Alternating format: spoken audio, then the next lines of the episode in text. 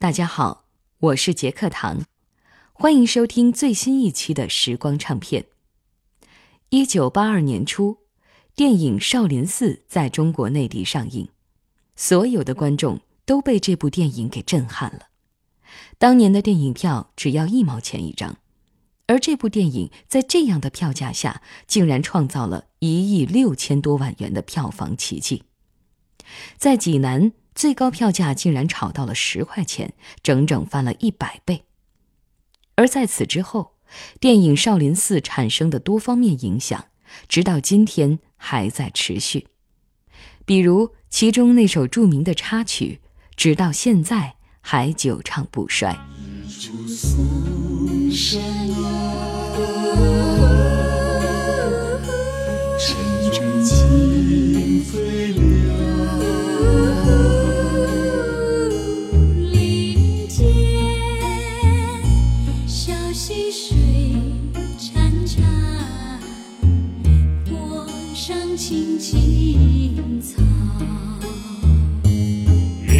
影《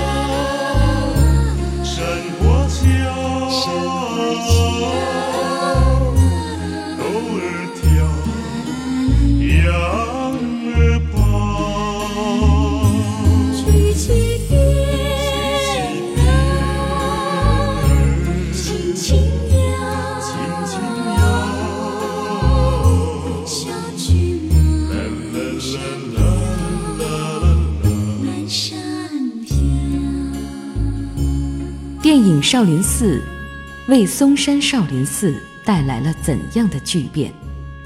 影片中的这首插曲又是谁创作演唱的？它的旋律为何一开始并不被剧组看好？它的演唱者又是怎样一炮而红的？杰克唐为您带来《时光唱片之牧羊曲》。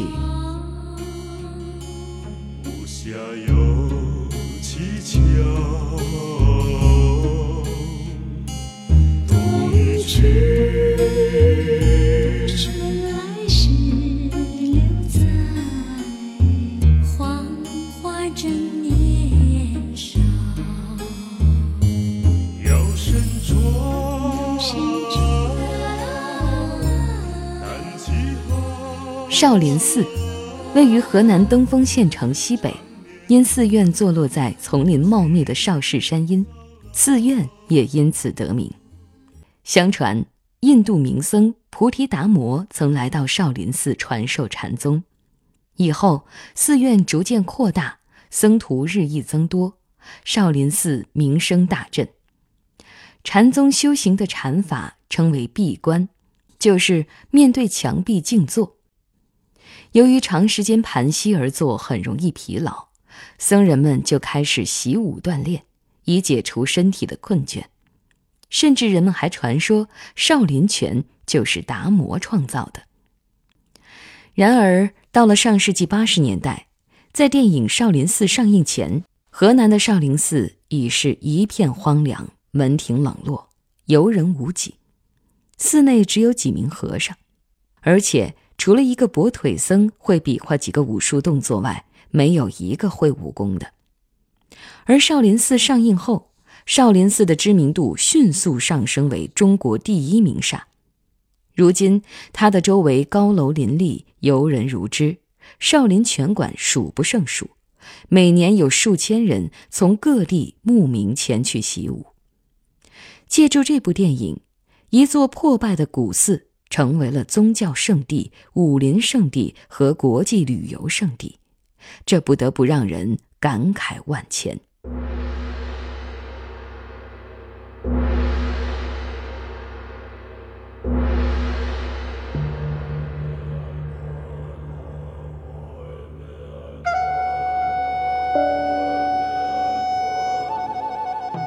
电影《少林寺》讲述的是隋唐年间。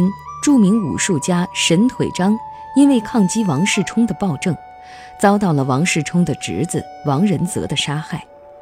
沈腿章的儿子小虎被少林武僧谭宗救出，小虎为报仇拜谭宗为师，并落发为沙弥，法号觉远。一天，李世民被王仁泽的兵马围困，绝远等人施计解救，但王仁泽却诬陷他们通敌谋反，准备灭掉少林。众僧浴血奋战，谭宗不幸战死。最后，李世民率兵返回，王仁泽也被绝远手刃。为继承谭宗的遗志，绝远受戒为僧，肩负武林统领。李世民即位后，特地立碑表彰众僧义勇，并将少林武僧封为僧兵。自此，少林武僧的威名。远播四海。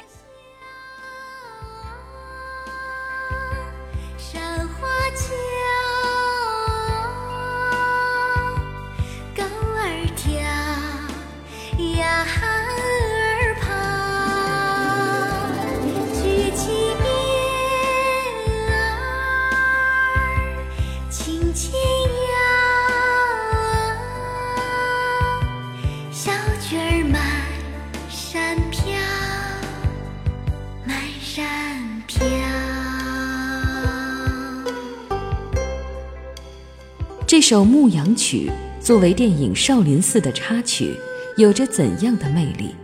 它又是怎样被创作出来的呢？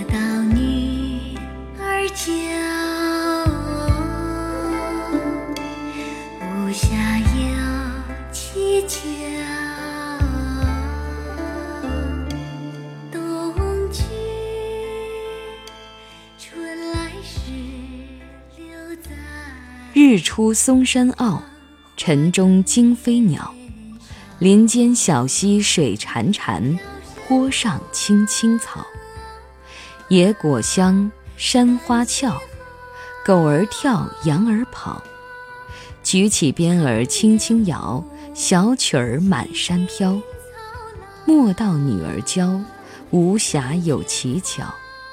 冬去春来十六载，黄花正年少。腰身壮，胆气豪，常练武，勤操劳，耕田放牧打豺狼，风雨一肩挑。风雨一肩挑，一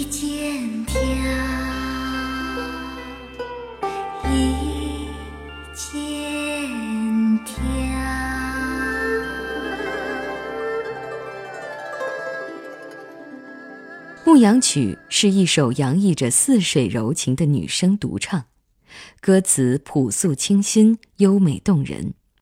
这首歌的第一段主要描写了一个十六岁少女眼中的美好家乡，第二段则描写了少女的远大胸怀和志向。歌曲没有拘泥于影片所表现的具体时代音乐特征。而是用现代民族音乐的旋律，刻画了一个古代妙龄少女与我们心灵相通的生活和感情，因而得到了当代电影观众和音乐爱好者的欢迎。不过，很少有人知道，这首插曲的词曲作者王丽萍是在众人的不解中坚持采用这首歌的。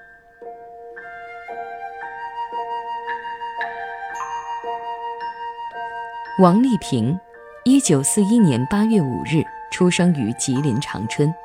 她是中国著名的音乐家，国家一级作曲。她的主要作品包括《牧羊曲》《少林少林》《大海啊故乡》《海港之歌》《太阳岛上》《驼铃》《枉凝眉》等。可以说，她的作品影响了一代人。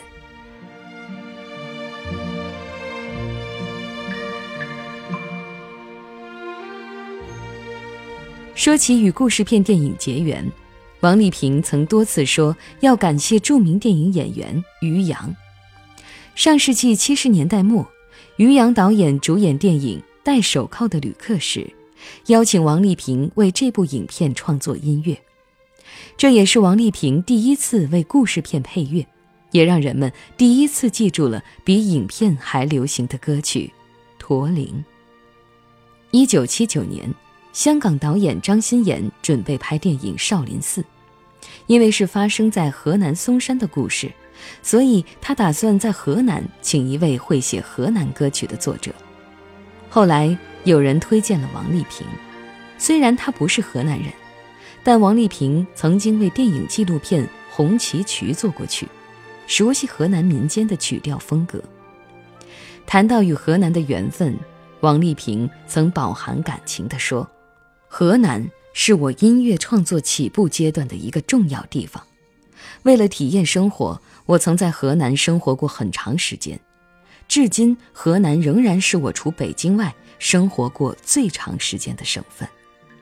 正是因为对河南有着深厚的感情和了解，在接受为少林寺作曲的工作后。”王丽萍半个月就写出了主题歌《少林少林》的歌词，并作了曲。少林，有多少英雄豪杰都来把你敬仰。少林，少林，有多少神奇故事到处把你传扬。精湛的武艺，举世无双。少林寺威震四方，悠久的历史源远流长。少林寺美丽辉煌，千年的故事，神秘的地方。嵩山有古，人人都向往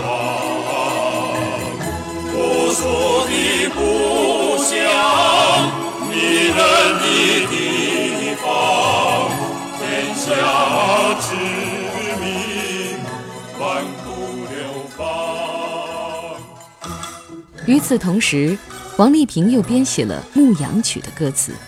那么，该为它配上什么样的旋律呢？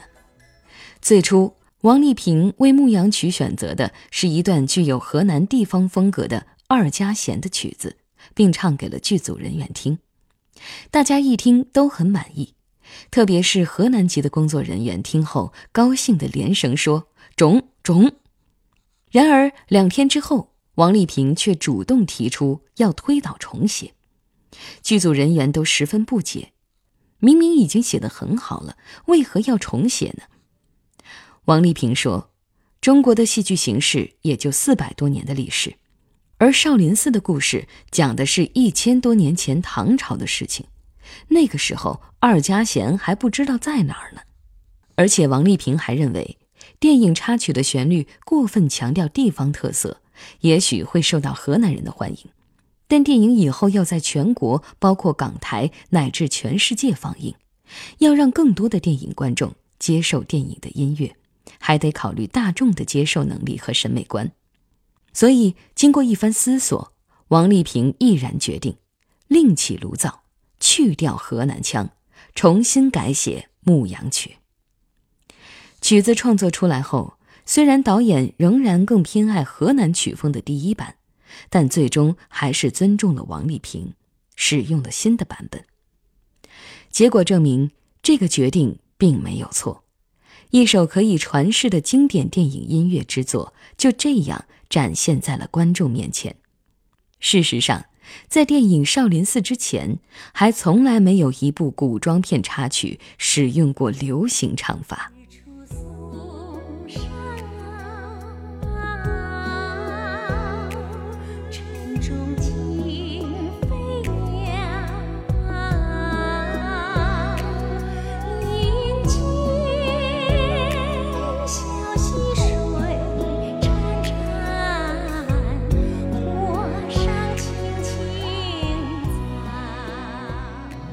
时隔三十年后，这首歌依然风采依旧，并与电影《少林寺》乃至嵩山少林寺联系在一起，以至于今天说起少林寺，必唱《牧羊曲》。甚至当年不少人到少林寺，还想寻找嵩山坳里那位牧羊女。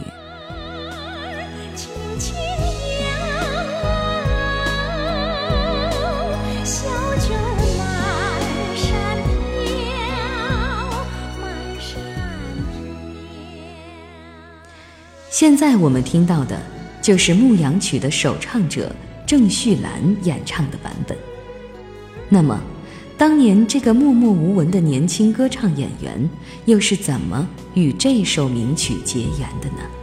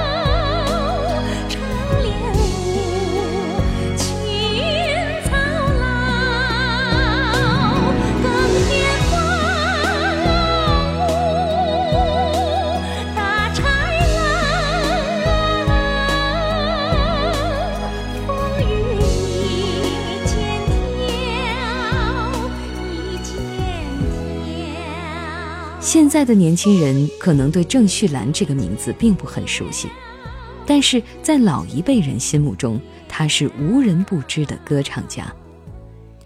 郑绪岚从小是由妈妈一个人带大的，虽然生活十分艰苦，但是妈妈乐观的态度深深影响了郑绪岚，而她也在妈妈的耳濡目染当中喜欢上了音乐。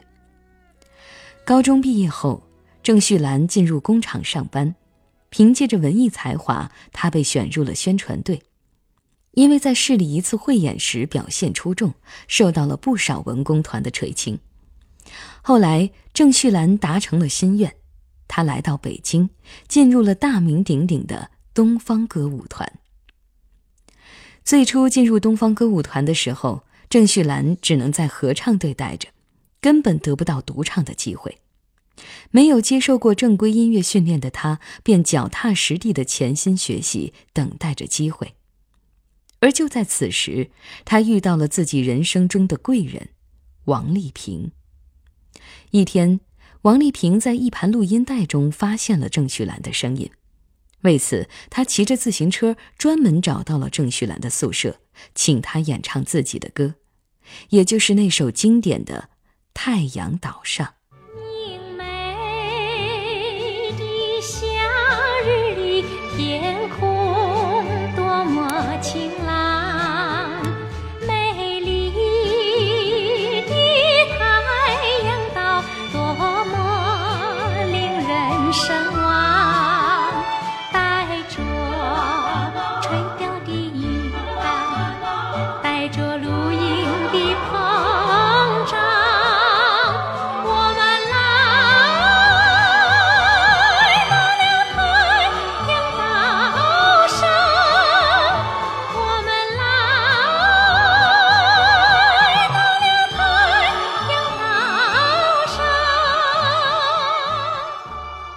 谁曾想到，这首歌一经发表，便凭借质朴的歌词、朗朗上口的旋律和甜美的嗓音一炮而红。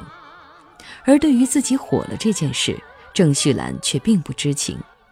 直到团领导让她登台独唱这首歌，听到下面观众热烈的掌声时，她才第一次明白什么叫出名。太阳岛上走红之后，郑绪岚成为了东方歌舞团当家的歌唱演员，演出不断。一九八二年，郑绪岚再次迎来了自己的好机会。当少林寺火遍全国的时候，人们除了记住了李连杰扮演的小沙弥觉远，也记住了美丽圣洁的牧羊女白无瑕，更记住了郑绪岚演唱的《牧羊曲》。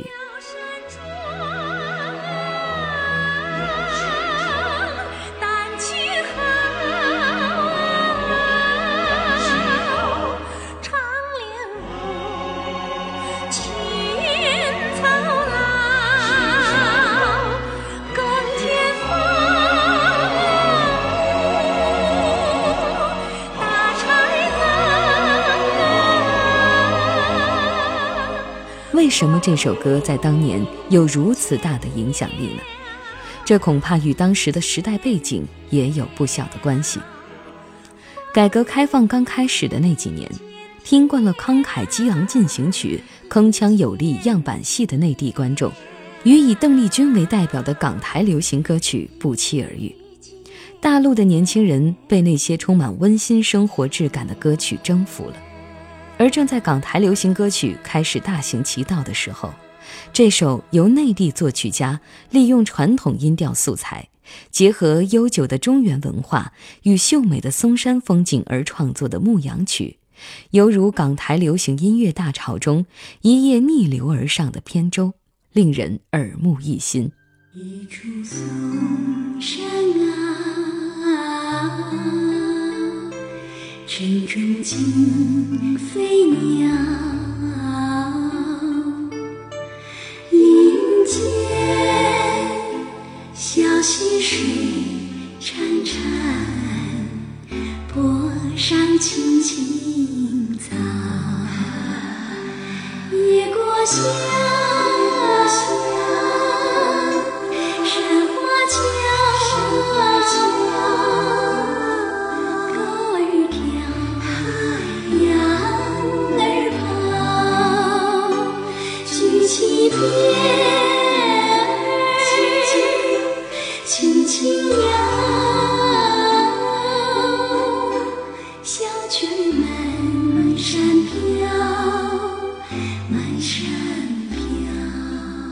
今天，如果您前往嵩山少林寺，依然能够听到《牧羊曲》的旋律在山林中回响。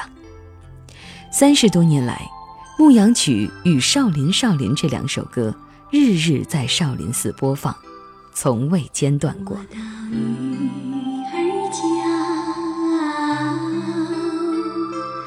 屋下有七家，